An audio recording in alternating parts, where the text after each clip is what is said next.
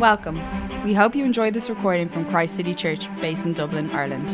For more podcasts and information on the church, please visit christcitychurch.ie.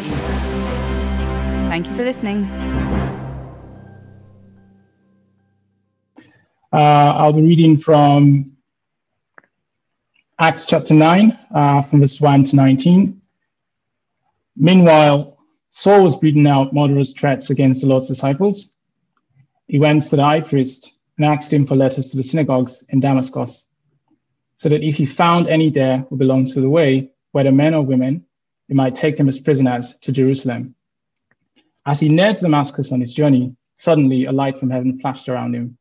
He fell to the ground and heard a voice say to him, Saul, Saul, why do you persecute me?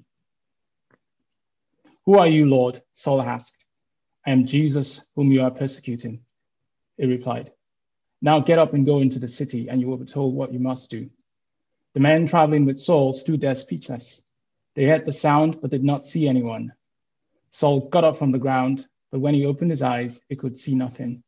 So they led him by the hand into Damascus. For three days he was blind and did not eat or drink anything. In Damascus, there was a, there was a disciple named Ananias. The Lord called him in a vision Ananias. Yes, Lord, he answered. The Lord told him, Go to the house of Judas on Straight Street and ask for a man from Tarsus named Saul, for he is praying. In a vision, he has seen a man named Ananias come and place his hands on him to restore his sight. Lord, Ananias answered, I have heard many reports about this man and all the army has done to your holy temple in Jerusalem. And he has come here with authority from the chief priest to arrest all who call on your name. But the Lord said to Ananias, Go, this man is my chosen instrument to proclaim my name to the Gentiles and your kings and to the people of Israel. I will show him how much he must suffer for my name. Then Ananias went to the house and entered it. Placing his hands on Saul, he said, Brother Saul, the Lord Jesus, who appeared to you on the road as you were coming here, has sent me so that you may see again and be filled with the Holy Spirit. Immediately, something like scales fell from Saul's eyes and he could see again. He got up and was baptized. And after taking some food, he regained his strength. Saul spent several days with the disciples in Damascus. I'll just say a short prayer before Steve comes up. Oh God, we really, really want to hear your voice as Steve gives today's talk and reflection. And I pray that we'll experience once and again that personal encounter with Jesus. Amen. Amen. Great. Well, nice to be with you and hoping to be with you next week in, uh, in person. Today we look at uh, one of the most famous, uh, well, the most, sorry, famous conversion story in church history. Saul of Tarsus on the Damascus Road, a man full of hatred and anger, who after his conversion became the Apostle Paul, the greatest missionary of all time a man full of grace and love. Even today, in our culture, people might refer to having a Damascus Road experience. Uh, they talk about some kind of remarkable event that happened, or turnaround, or some enlightenment that they had. You know, life turned around for them. And uh, so it has an enduring legacy, this story.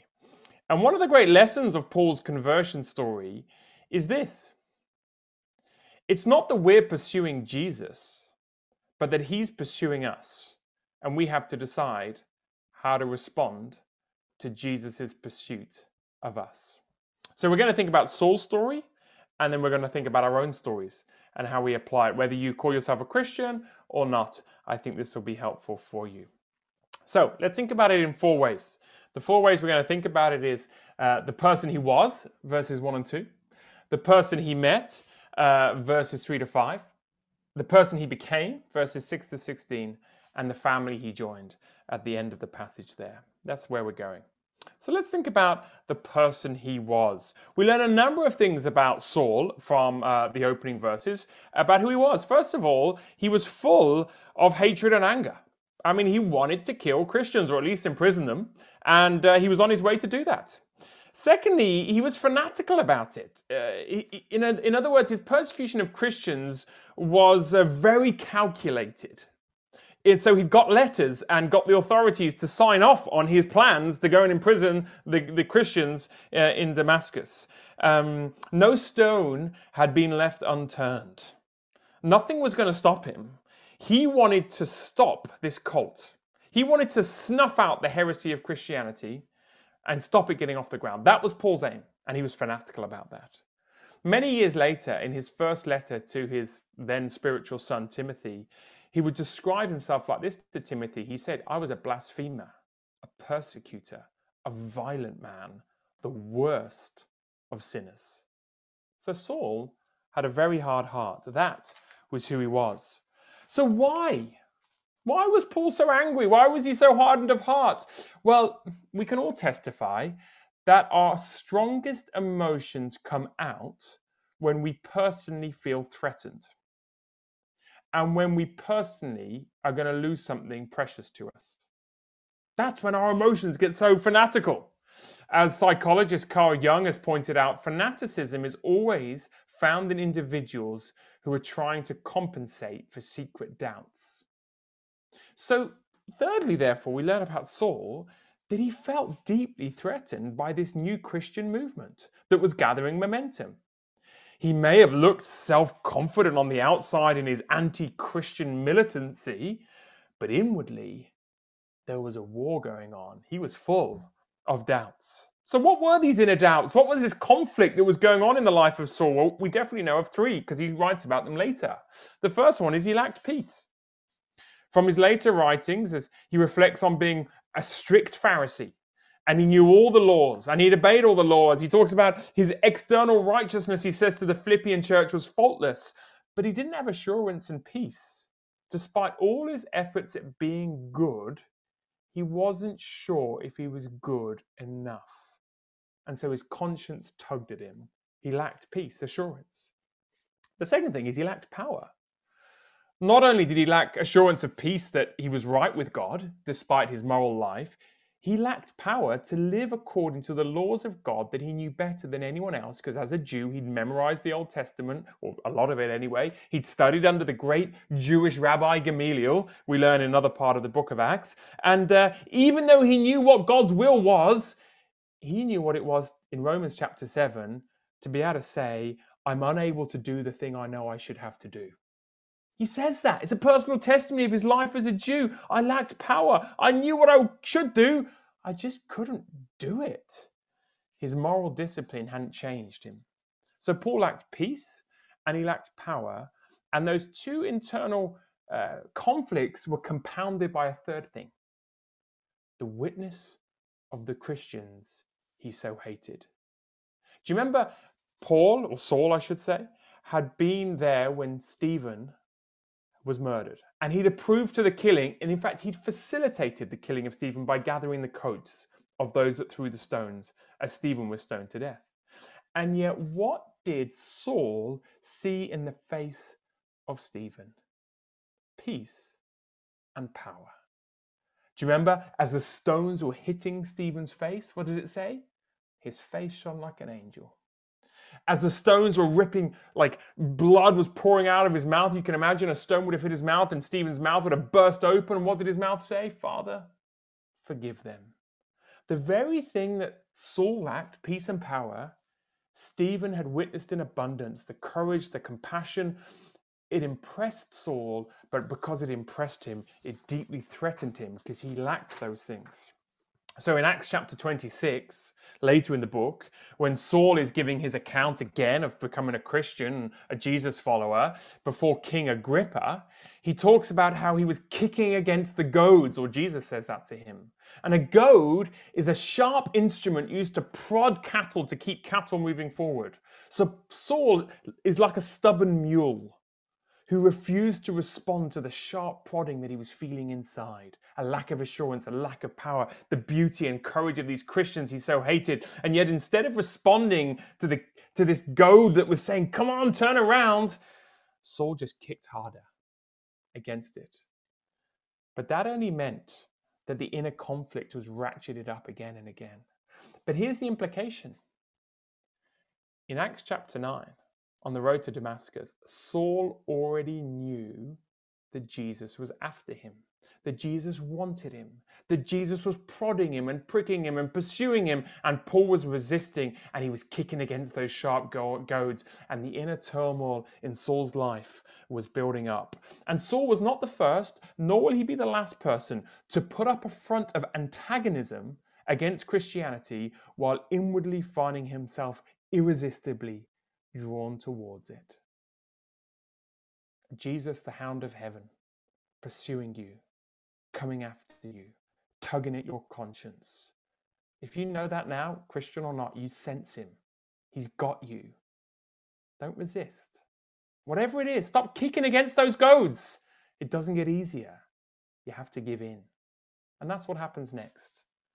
So, the person he was, two, let's look at the person he met in verses three to five. Saul knew about Jesus, about Jesus, that's the key, because he'd heard the testimonies of the Christians, some of them as they died. But now he encountered Jesus. There's a difference, isn't there? Knowing about Jesus to knowing Jesus. A sign of true conversion is it stops being just this, I think I know about him and some facts, to I know him. And notice what Saul calls, uh, what, what Jesus calls to Saul. He says twice his name Saul, Saul. That's how Jesus starts this encounter. He wants Saul's attention. It's personal. He's calling his first name.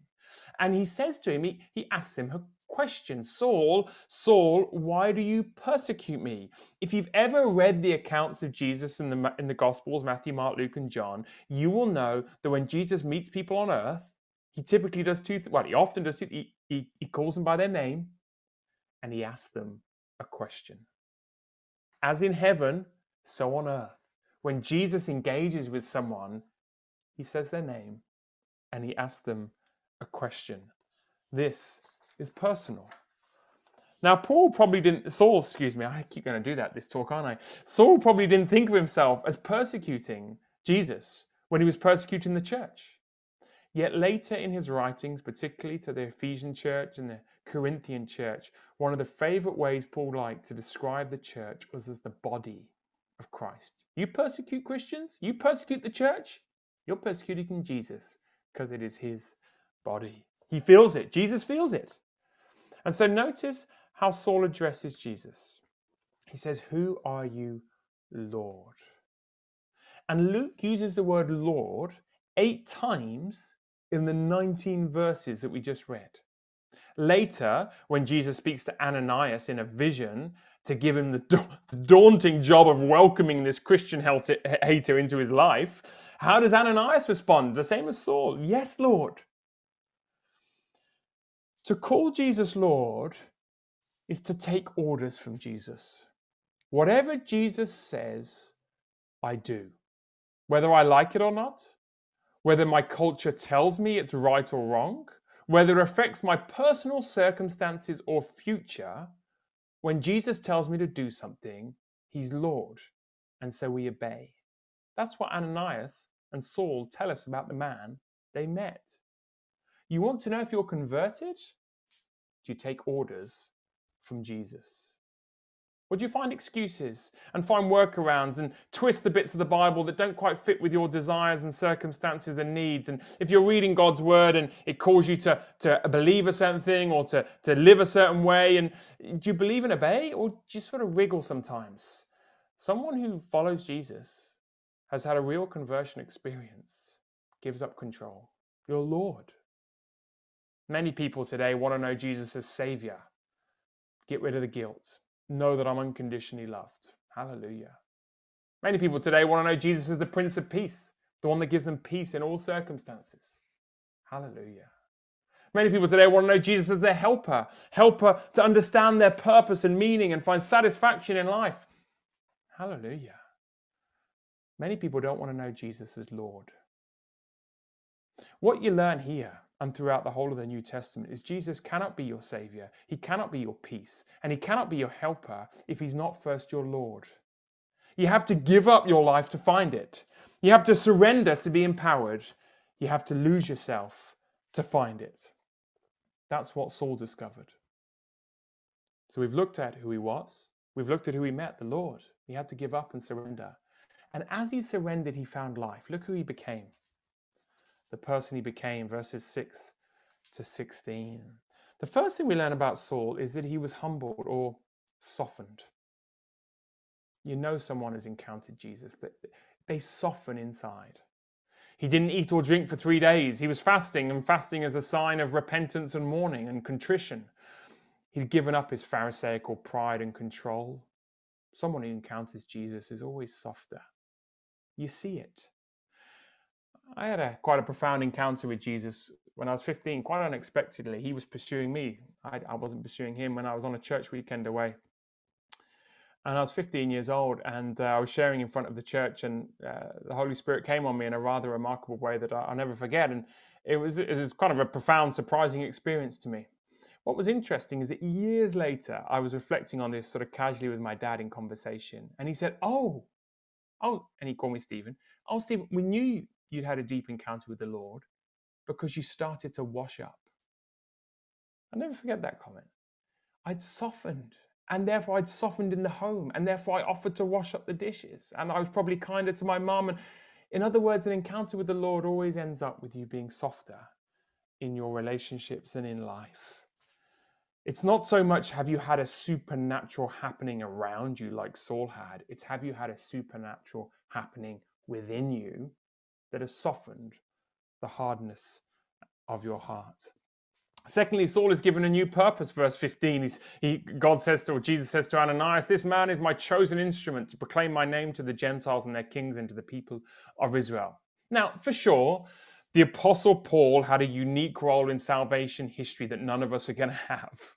He was the apostle to the Gentiles, and his writings became New Testament scripture, the Word of God. Galatians 1 tells us he was chosen from his mother's womb for this very task to be this authoritative apostle in the life and founding of the church. Paul is unique, and we none of us are going to give in that role. There's no apostles like Paul today around. But whatever, whenever someone truly encounters Jesus, they do discover a purpose for their life that they didn't have before your values change, your desires change. You catch a vision for God's heart for the world, for the lost, for the poor, for the needy, for the church. Paul would go on to write about that if we're in Christ, he's going to say, we're a new creation.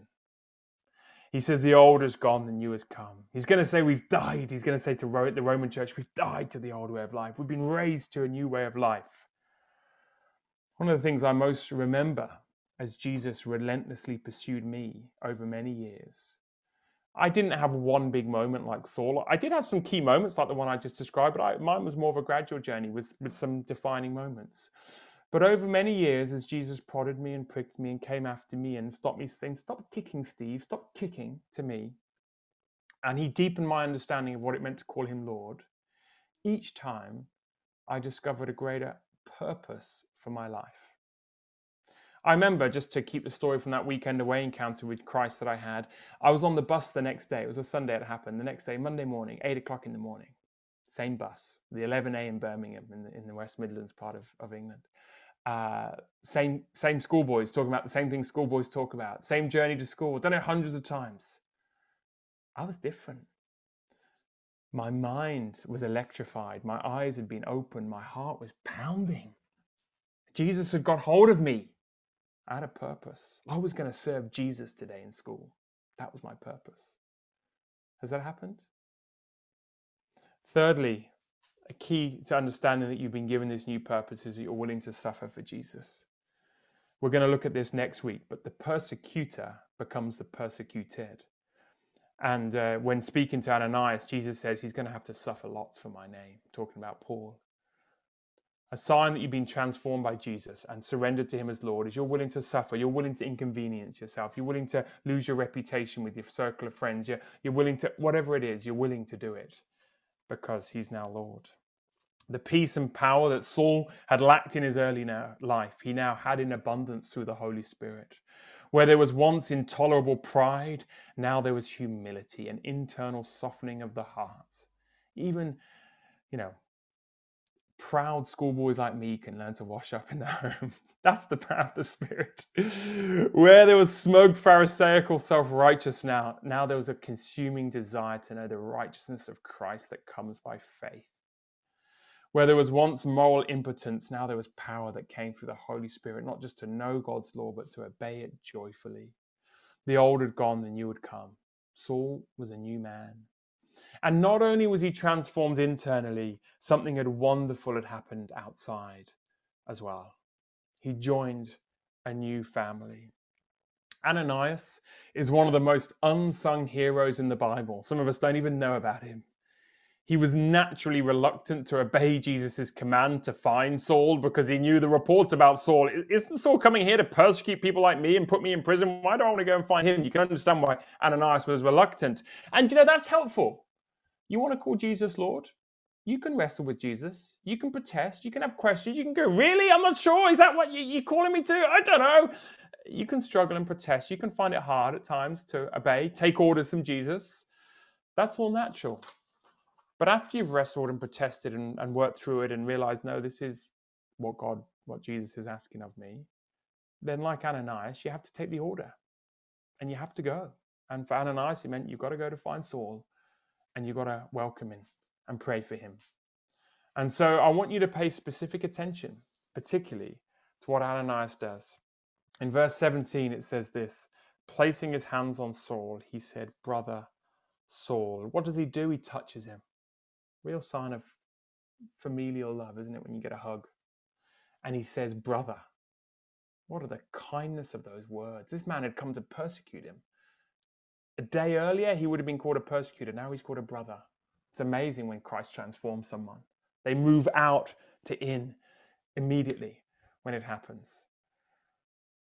This is a welcome into a family. This must have been music into the ears of Saul. The archenemy of the church was now a brother. The dreaded fanatic was a family member. The conversion was completed and sealed, as is always the case in the New Testament, within waters of baptism. Verse 18 Saul belonged not just to Christ, but to Christ's church, and baptism marked that out. What would become the great hallmark of Paul's ministry? Planting and caring for new churches communities of Jesus followers, and his deep love for the brothers and sisters throughout the world. The bitter and hardened hater of Christians became the great lover and apostle of the church. A sign that you've been truly converted and that Jesus is your Lord is that you have a special affection for other Jesus followers. None of us are perfect. The church is full of errors and we make many blunders, of course. But when God opens your eyes, not only do you see Him clearly and His beauty, you do see a beauty in the church and in your brothers and sisters, and you're drawn to them with deep affection and longing. It's a sign of true conversion. So that's Paul, that's Saul's story. The man he was, he was angry, he was bitter, he was dealing with this internal war within him because he lacked the peace and the power that he saw in the lives of the Christians he hated.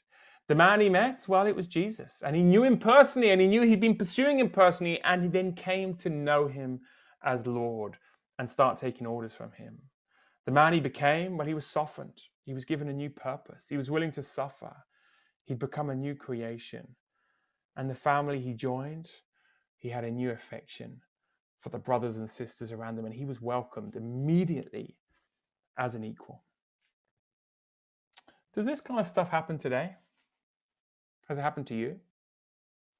Just recently, and I just literally just finished this book, I uh, read a book called A Change of Affection, a gay man's incredible story of redemption. This man, uh, Becket Cook, he describes how he wandered away from God and the church and his family as he came to terms with his sexuality and he ended up living life as he'd always wanted in Hollywood, and he had a big role in Hollywood. he had glamorous friends, he said, and extraordinary experiences. You should read the book, page 77. He enjoyed what he was doing, and he was very well compensated. He earned a lot of money. He'd made his mark in Hollywood. He knew a lot of the most famous actors that you and I and actresses would know. He even went on holiday on their boats and in their beach houses with them. The screenplays he were involved in was getting sold, his movies were getting snagged, and he was extremely well respected in his field. And he was able to channel his position, his passion, and his money into championing the LGBT cause and the pride parades and everything else that happened in the in the 90s and noughties in the Californian area and New York. And he enjoyed a number of meaningful meaningful relationships with other men. And he talks about how he struggled with his family and he wouldn't go back for family Christmases because of the shame and the challenge of of the dynamic that he that he had, and he talks very good well about that. But he says, page 85, lurking underneath it all, deep in the recesses of my mind and heart, was a longing that had yet to be satisfied. He had the internal war. He felt the goads. He knew Jesus was pursuing him. He didn't, he didn't express it like that. He had it all, but he didn't have enough. And he recounts he meets some Christians during a public Bible study, you know, at a cafe, and he couldn't believe they had all their Bibles out. He just was astonished, like, what the heck are they doing selling the Bible in California, you know, in Hollywood, out on the table? And he, but then afterwards, he got in conversation with one of them, and one of them invited him to the church. And to his own surprise, Becket Wood says, I ended up going to the church. And even more to his surprise, he was converted on the first Sunday he went.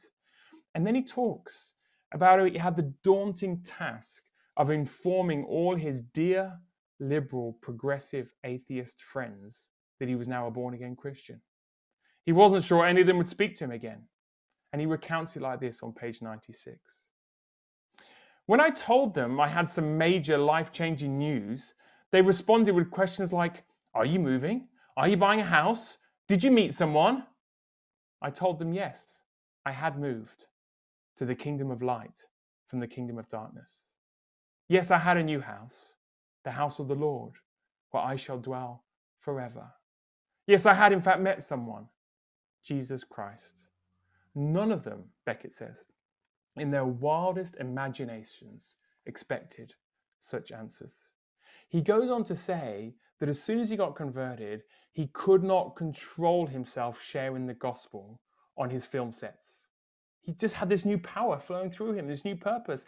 And when asked about being gay and, and how that fitted in, obviously that was a natural question all his friends had, uh, he, he said, Oh, I found all the fulfillment I've been looking for in Jesus. He goes on to say, My identity is no longer in my sexuality, but in Christ.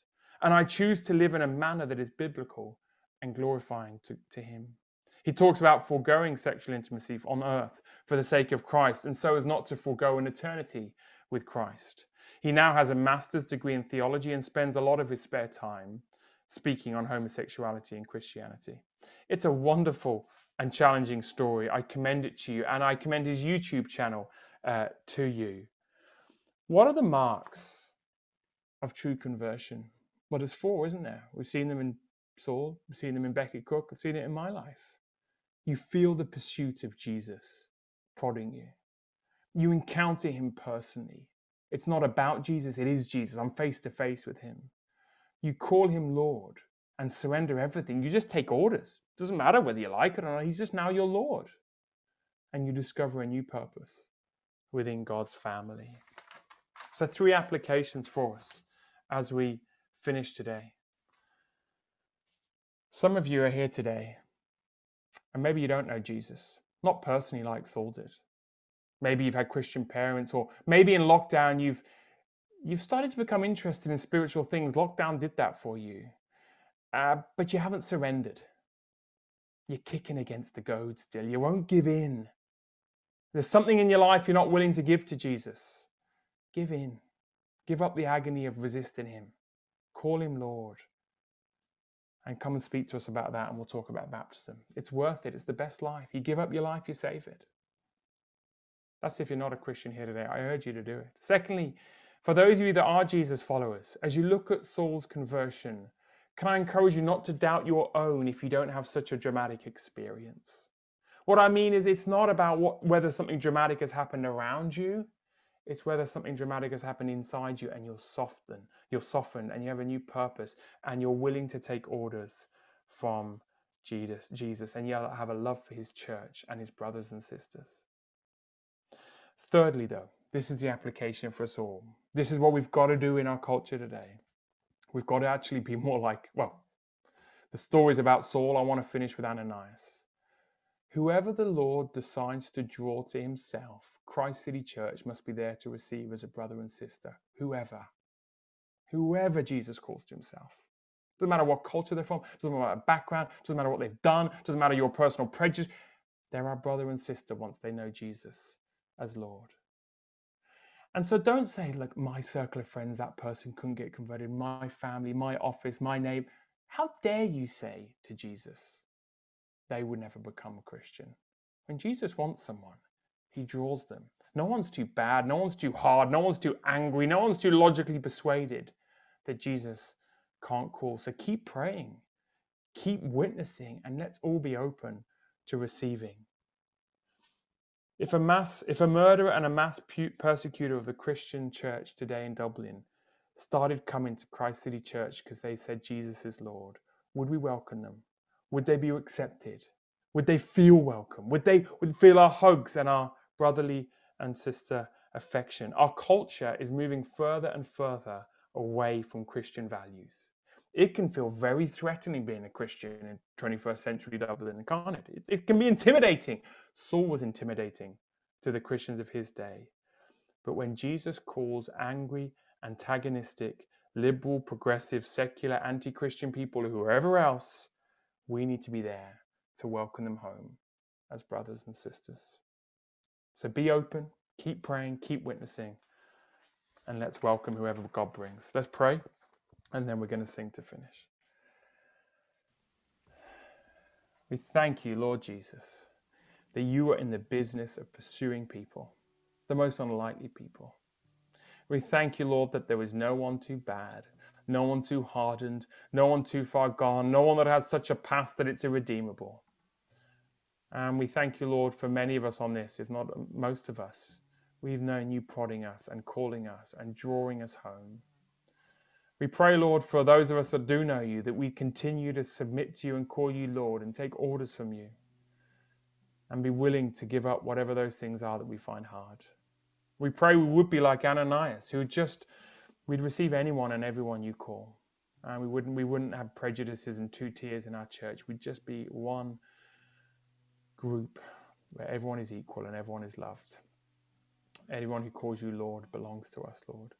And I pray for those here today that aren't sure about you or uh, have drifted or are not quite willing, Lord, that you would just show them that it is the best way. And that right now they'd be in their hearts just giving over everything to you again and finding a new purpose and a new joy and a new softening. Please do that by your Holy Spirit. We pray this in your name. Amen. Amen.